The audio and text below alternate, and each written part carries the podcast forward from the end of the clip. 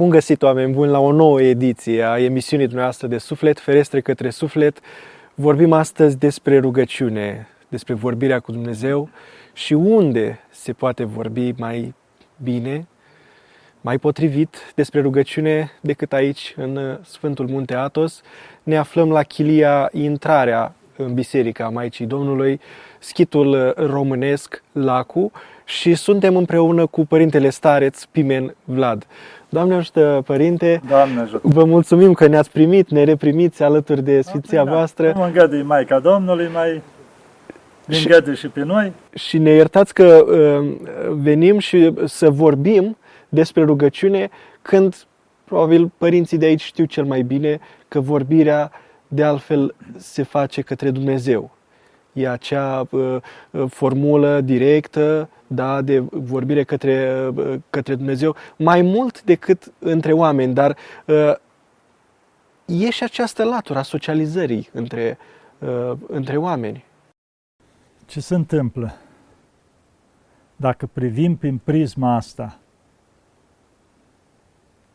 omenească să o luăm, cum era în timpurile vechi, un împărat, un ceva. Deci care era cea mai mare cinste? Să poți să stai de vorbă cu împăratul. Mulți zicea, doar l-am văzut pe împăratul. Și era cinste mare. De aia să stai de vorbă cu împăratul și te bagi împăratul în seamă. Asta înseamnă vorbirea cu Dumnezeu, să vorbești cu împăratul împăraților. Noi de multe ori începem să vorbim cu Dumnezeu, că e în rugăciune acasă, că e la biserică și vorbesc două minute cu Dumnezeu și după aia, auzi bă Ioane, ce ai zis că ai mai făcut? Mă, Ileana, tu ce spui? Și Dumnezeu rămâne, cum zice, blocat, să uite la noi și noi nu-l vă pe o jumătate de oră, a, Doamne, știi, auzi rugăciunea mea. Deci asta facem noi oameni, cât de slabi suntem. De multe ori termin un acatist, dacă întreabă cineva și ce ai citit, ă, a, păi începutul și sfârșitul, cam așa ceva. Noi nu înțelegem noi ce am vorbit cu Dumnezeu. Și atunci vrem ca Dumnezeu să ne audă. Deci rugăciunea înseamnă dăruire totală.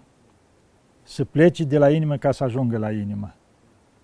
Deci rugăciunea, de asta a spus Sfântul Apostol Pavel, ne înceta vă rugați. Adică rugăciunea, toată viața noastră se transformă într-o rugăciune. Și în ce fel? Aici mi-amintesc ceva, spunea Părinte Ioanichii Bălan, ca să revenim aici la rugăciunea din lume. Că noi spunem aici avem toate condițiile, slujbele la biserică permanent, toți participăm la ele și chiar creștinii care vin. După aceea aici toate te îndeamnă cumva, ieși un pic pe aici, mai faci un pic de treabă, ceva, ești în liniște. Îl contempli Dumnezeu, îl slăvești pe Dumnezeu și îi mulțumești lui Dumnezeu. Dar în lume, când te lovești de toate, și revin aici la ce a spus Părinte Ioniche Balan. Ni spunea odată chiar la școală monahală, ni povestea el prin anii 92, cam așa ceva, când am la Sihăstria. Și zice, a venit o femeie și înainte nu era autobuz până la mănăstirea Sihăstria. Era până la gura secului. De acolo erau șapte kilometri de mers pe jos până la mănăstirea Sihăstria. Și avea femeia o traistă cu aproape 10 kg de fasole, adusă din ce avea ea acasă, să aducă la mănăstire. Și o vine la Siestria, era cam în vinerea mare. Și zice, părinte, poți să mă spovedesc? Da, bunică, vin încoace. Zice, na, știi, părinte, eu am uh, șapte copii acasă, na, acum știi că am ținut post, zice, de duminica trecută n-am mai mâncat nimic. Deci deja avea cinci zile. Și zice, na, dacă pot să țin până la înviere să mă împărtășesc.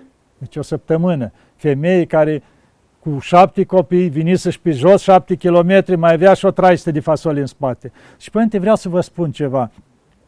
Și n încerc și eu cât acolo printre copii, făcând mâncare, să mai zic și eu, Doamne, să Hristos milești, Doamne ajută-mă, Maica Domnule ajută-mă, zic și eu cum pot. Și odată zice, tot ziceam și eu la Dumnezeu, Doamne ajută-mă, Doamne ajută-mă. Și zice, învârteam acolo în oala cu borș. Și na, căldură, transpiram și deodată am simțit ca un foc din cer în minte și s-a dus în inimă și au început lacrimile să curgă, curgeau un borș și eu învârteam. Totul, zice, nu știu, și-o dura câteva ceasuri lucrul ăsta. Și zice, părinte, ce-o fi asta? Deci au dispărut toate grijile, toate astea. Zice, îmi curgeau lacrimile și aveam bucurie în interior. Și ne spunea Părinte Ianichi, na măi, ci baba în lume cu șapte copii, învârtind în oală și au ajuns la rugăciunea inimii. Și noi în mănăstiri care tragem din noi și nu ajungem la lucrul ăsta. Deci se poate și în lume, acolo unde e simplitate, unde e nevinovăție. Deci dacă omul se dedică cu toată inima lui Dumnezeu și spune, Doamne ajută-mă, Maica, Doamne ajută-mă, și își vede neputința, Doamne, vezi că eu sunt cu copiii, nu mă rog cum trebuie, Doamne, n-am timp să bat nu știu câte metane, să stau ori la rugăciune, Doamne, fă milă cu mine, dar alea se duc ca săgețile la Dumnezeu. Și tot la Siestrea mi-amintesc ce povestea Părinte Dimitri Bejan un lucru, că el când a fost dat uh, în perioada comunistă, după ce a venit el, după șase ani în Oranchi, în Siberia, după aia prin Bărăgani, ani de zile, iară, dat cu domiciliu obligatoriu la Hârleu. Și mai fugea toată noaptea la Siestreac, se povedea la Pândicleopa. Și pleca cumva pe după amiază, așa, ajungea noaptea, se povedea și dimineața la prima oră pleca de acolo. Și zice că m-am dus în biserică și după o treni plecau toți. Și eu am stat după ușă în întuneric într-o strană. Mă puneam și stam acolo și mă rugam. Și au rămas doi bătrâni de asiestrii, se vedea că se mânau, doi frați. Și s-au pus în fața icoanei Maicii Domnului amândoi. O ridica mâinile, au pus capul la pământ și cum se rugau, au început să joace o aureolă în jurul capului lor, așa, lumini, tot în jurul lor. Și s-au rugat bătrânii vreo oră și au plecat. Și mă minunam de ce rugăciune aveau. Bun, o trecut noaptea, zice, dimineață aștepta să iei autobuzul. Era înainte de nu știu la ce oră, la 9 sau ceva, pleca autobuzul la Siestria. Și vede o femeie, simplu, o țărancă, că vine acolo, nu era nimeni în biserică, era înainte de a începe slujba. Și zice, în altar era Pânticlopa, făcea proscomedia pentru liturghie. Dar încă nu începuse slujba, vinea ca să pomnească mai mult cu o oră înainte Pânticlopa. El fiind într-un colț acolo, stătea. Și vine bătrâna și zice, se închină la icoane și apoi stă, zice, în fața bisericii, așa, în fața Sfântului Altar, când va ridica mâinile și a început să-i spui lui Dumnezeu necazurile. Doamne, știi, copilul ăla, cu tare vorbea ea. Și o când momentul ceala, o văzut aceeași aureolă în jurul ei ca la bătrânicia. Și o dat seama că bătrâna e la măsura bătrânilor ceea. Și o scăpând Clopa, cum făcea proscomedia, o simțit harul.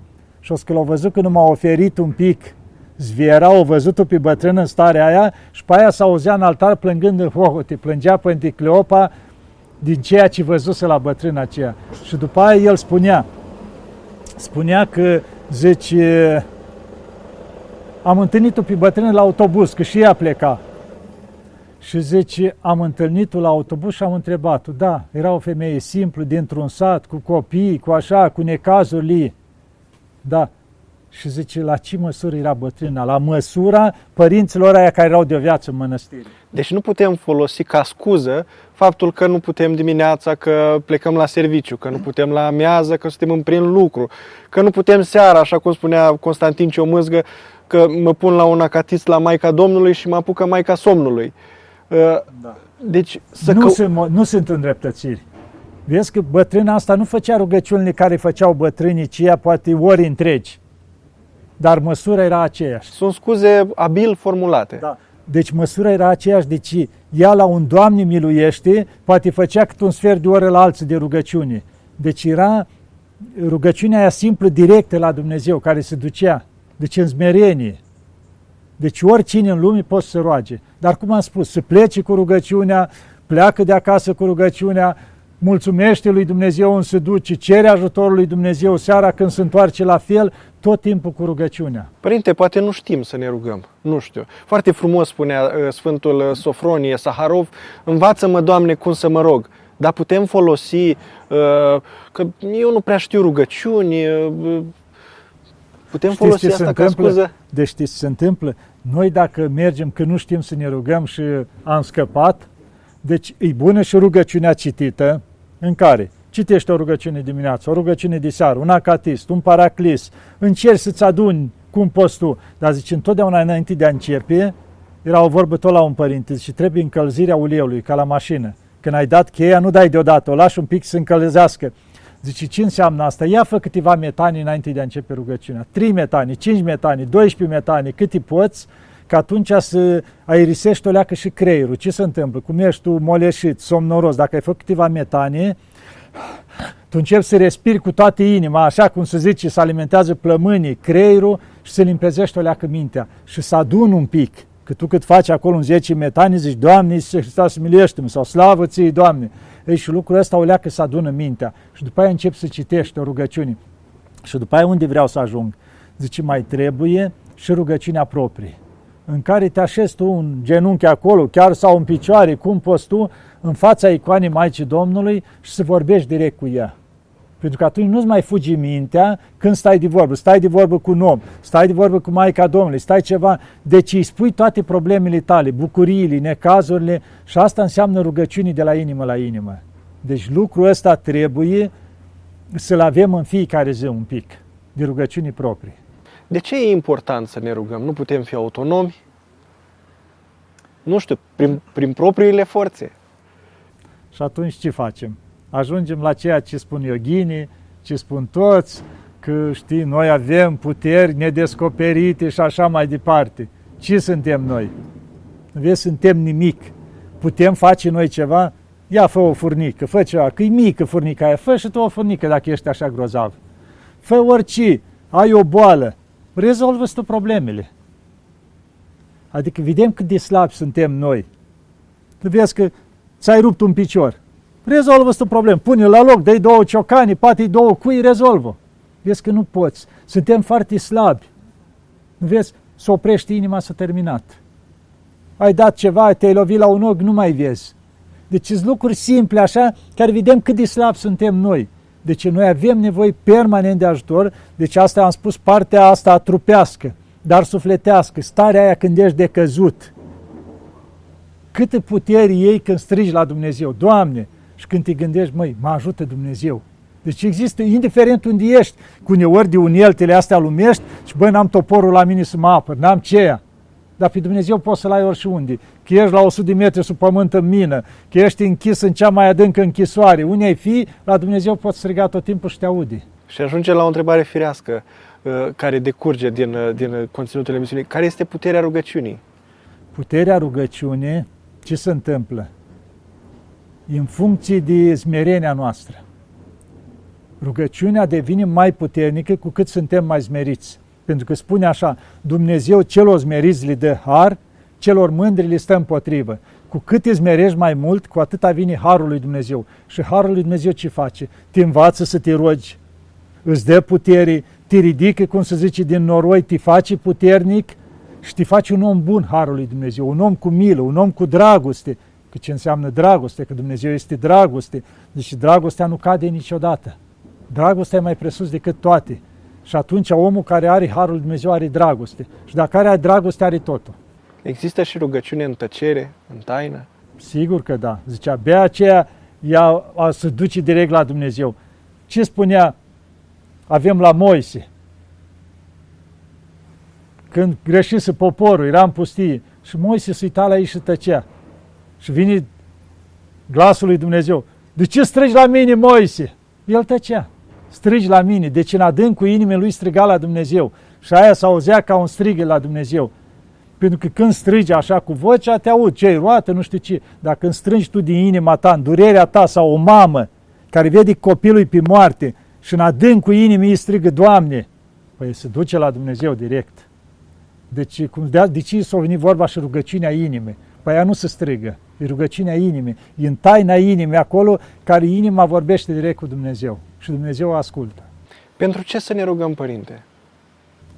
Deci noi normal, ca și creștini, asta trebuie să cerem.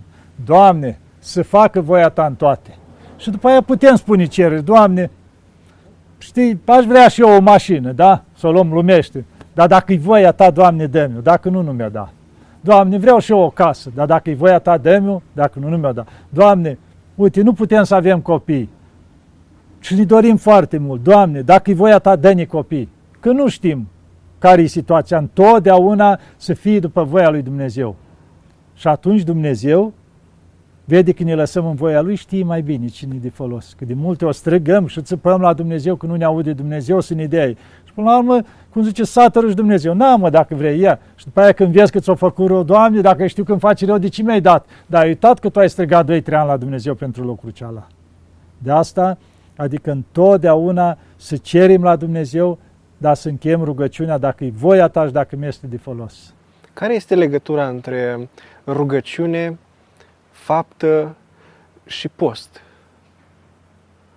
Mă gândesc că ele sunt conjugate una cu cealaltă. Ce se întâmplă? Rugăciunea, ia să zicem la un om care a mâncat un porc, o băut două sticle de vin, ce rugăciune poți să aibă la momentele alea când e buibat și cască și i-a venit somnul și i-a amețit de vin. Dar e la un om care a băut un pahar de apă și s-a mulțumit cu atâtea, zicem în ziua aceea. Deci e trupul tras, e sub, deci omul ăla nu mai are chef el de gânduri murdare, de nu știu ce. Deci trupul e pus sub control, e liniștit, cum se spune. Și atunci omul cealaltă altfel se roagă.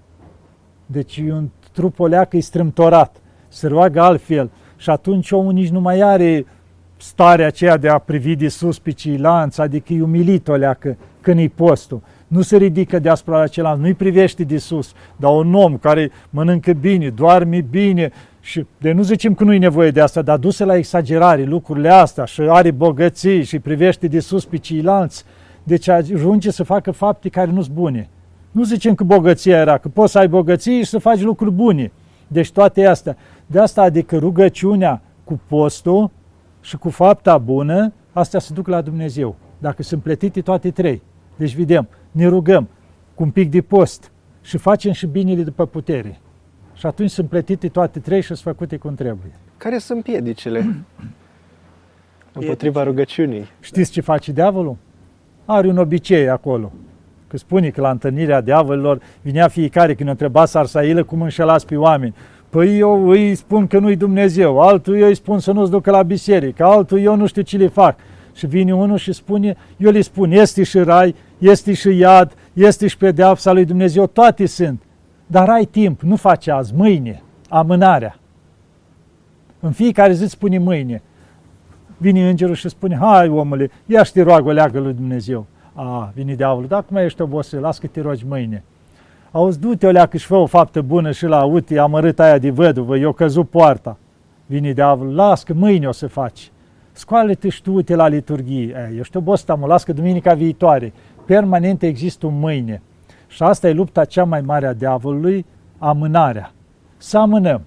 Știm că e rai, știi că mă iad și cumva ne astupăm conștiința cu anumite motive. A, acum s-a obosit, las că fac mâine, doar fac, doar n-am spus că nu fac, dar fac mâine. Și mâine până o să ajungem la bătrânețe cu mâine și trece timpul care e cel mai valoros la om și nu mai știm ajunge la o zi în care nu o să mai existe mâine, că plecăm. Și atunci o să ne întrebe Dumnezeu, dar de ce? A, păi Doamne, ziceam că mâine. Care mâine? Că te-am lăsat 70 de ani. Deci amânarea e cea mai mare înșelare a diavolului, ca să nu facem, să amânăm permanent. Nu, azi fă, măi, o venit vecinul, ți-a spus, băi nevastă, mă duc o oră să-l ajut. Las că mâine o face și pentru noi. Altceva, la cât de obosit ai fi, băi, liturghie, o tras coptul, mă duc la liturghie. Las că dacă ai fi obosit duminica viitoare, o sta. Amân lucru ceala pe atunci, dar azi mă duc și-l fac. Deci să nu amânăm. Părinte, sunteți aici în uh, Sfântul Munte Atos de mulți ani. Sunt convins că ați, uh, ați văzut și ați simțit multe din, uh, din roadele rugăciunii, multe minuni care au izvorât ca urmare a acestei inițiative. Puteți să ne dați câteva exemple de rodire a rugăciunii? V-am auzit cândva vorbind despre un, un pusnic care avea o evlavie deosebită la Maica Domnului, cu acel crin dar de ce multe, adică ca să intru așa în timp, gândiți-vă, eu am venit aproape 30 de ani în urmă în Atos, doar cu hainele de pe mine, cu nimic. Și cum era atunci greu cu viza, prin Ierusalim vreo două, trei săptămâni am dormit prin boscheți, cum se zice, nici bani n-aveam. Adică pentru mine permanent o minune cum m-a adus Maica Domnului aici.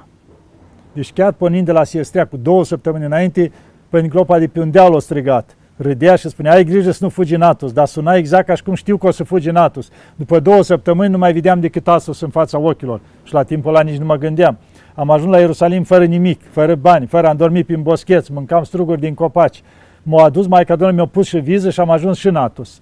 Adică plus venind în Atos la nimic, am venit în schitul ăsta care era o ruină, toate casele dărâmate, ne-am adunat la o casă unde ploua prin 300 de locuri. Eu în chiliuța unde stam, aveam o tablă lungă, 2 metri deasupra patului, de acolo era altă tablă unde ducea pisobul, era un lighean și aduna apa deasupra patului ca să pot dormi în pat. Ploua peste tot. Nu exista nimic aici. Ei, și privesc acum în urmă la lucrul ăsta, gândiți-mă, după toate astea, ce minuni s-au făcut în schitul ăsta, care era o ruină, nu era nimic. Ne-am adunat toți câțiva la căsuța aceeași. De acolo ne-am împrăștiat și am refăcut. Sunt 17 case, cum vedeți aici, cu biserici puse la locul lor și 60 de călugări. Din nimic toate astea și ca străini. Și eu asta spuneam de multe ori, cea mai mare minune pentru mine, care nu uit niciodată. Și cumva, adică o privesc așa ca minunea Maicii Domnului pentru mine, Atos e unicat în lume, da? Sunt atâtea locuri frumoase, locuri sfinte cu tare, dar Atos are ceva. Doar Atos a fost ales de Maica Domnului ca și grădina ei, în care nu a permis nici intrarea femeilor, nici așa, adică o rânduială de 2000 de ani. Da. Și aici sunt câțiva călugări din toată lumea asta. Din lumea asta care are 7 miliarde, cât are ea. Gândiți-vă că 2500 de călugări adică cât la sută ce înseamnă, cât de puțin din lumea asta, și asta am spus, totuși, din ăștia 2500 de călugări, să mă iei și pe mine Maica Domnului dintr-o țară, din capătul lumii, să zicem așa, să mă aduc aici și după 30 de ani în afară, că să mă ajute zi de zi. Vedeți, asta e a doua chilii și biserică care am construit. Întâi am construit Sfânta Artemie, mai jos, după aia asta, de la zero, de la nimic. Și după atâția ani, după ce mi-a oferit atâtea și atâtea condiții, atâtea bunătăți, atâtea situații Maica Domnului, încă mă mai rabdă în grădina ei. Adică ce minuni mai mari, ce Atlantic, au fost intervenții, ce vedeți construcția asta aici, gândiți-vă, în 2015 eu aveam 1000 de euro datorii, n-aveam un leu. Și am început toată lucrarea asta, erau doi greci, care acum unul a murit, mai trăiește unul univa mai încolo, la vreo oră distanță și mă cunoșteam cu ei. Și la un moment dat au auzit că Măi, Pimen a luat chilia la Nicolai, zicea. Zona asta schimba la Nicolai, unde nu era nimic. Era o grămadă de bolovani aici. Și bă, ăla ori e nebun, ori are un sac de bani. Adică era lor, bă, ce trebuie la omul ăsta? Eu aveam chilia aceea, eram adunați, liturghii în fiecare zi, eram 10 părinți. Și ce trebuie la omul ăla? Zice, bă, la ori e nebun, ori n-ar ce face cu bani. Eu n-aveam niciun leu și aveam și 1000 de euro datorie când am început aici. Și gândiți-vă tot ce vedeți aici, biserica, casa Arhondaricu, din 2015, de la zero, fără niciun leu s-a făcut. Adică când vedeam lucrurile astea zi de zi, când vinea Maica Domnului și când era datoriile, vineam și mi le achita. Trimitea om care nu-l cunoștea și părinte, ia banii ăștia, uite, zice, mi-a spus Maica Domnului să-ți dau banii ăștia să-ți acoperi casa, să vii om să-mi spui lucrul ăsta. Adică o grămadă de lucruri din astea care erau una după alta. Adică toată viața, cum se zice, a fost o minune a Maicii Domnului în care mereu mă minunam de bunătatea ei. Adică cum să nu iubești pe Maica Domnului? Când vezi că în fiecare zi își face prezența prin ceva anume.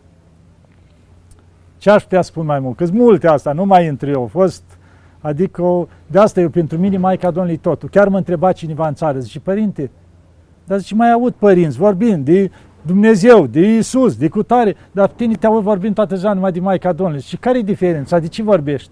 Zic, pentru că e stăpâna mea directă. Eu locuiesc în casa Maicii Domnului, în afară chilia, în grădina Maicii Domnului și orice rugăciune o adresez ei și o duce mai departe. E stăpâna mea directă. Zic, de cine să vorbesc? E stăpâna mea. Deci eu de ea vorbesc oriunde mă duc. Pentru că știu că ea are grijă de mine, e mama mea. Și atunci ea se duce mai departe și duce lucrurile astea. Să vă ținem pază, părinte. Vă mulțumim tare mult. Țină. Formatul emisiunii noastre ne constrânge cumva. Bine, să ne, să ne ajute Maica Domnului, să ne ajute și să nu uităm de ea niciodată. Cum a spus cuviosul Paisi, cum în două mâinile ca și copilul de fusta mamei. Și atunci nu ne lasă niciodată. Să ne ajute Bunul Dumnezeu și Doamne ajută, Domnului. să ne ajute Maica Domnului. Oameni buni, aceasta a fost ediția de astăzi. Sperăm că v-ați împărtășit măcar o picătură așa din uh, rugăciunea care se săvârșește aici zilnic în Sfântul Munte Atos și care sunt convins că ne ajută pe fiecare dintre noi, fie că reușim să venim aici, fie că uh, nu reușim să suntem acasă, acolo unde, așa cum spunea și Părintele, putem face un mic Atos în colțișorul nostru de rugăciune. Până data viitoare să auzim numai de bine. Doamne ajută!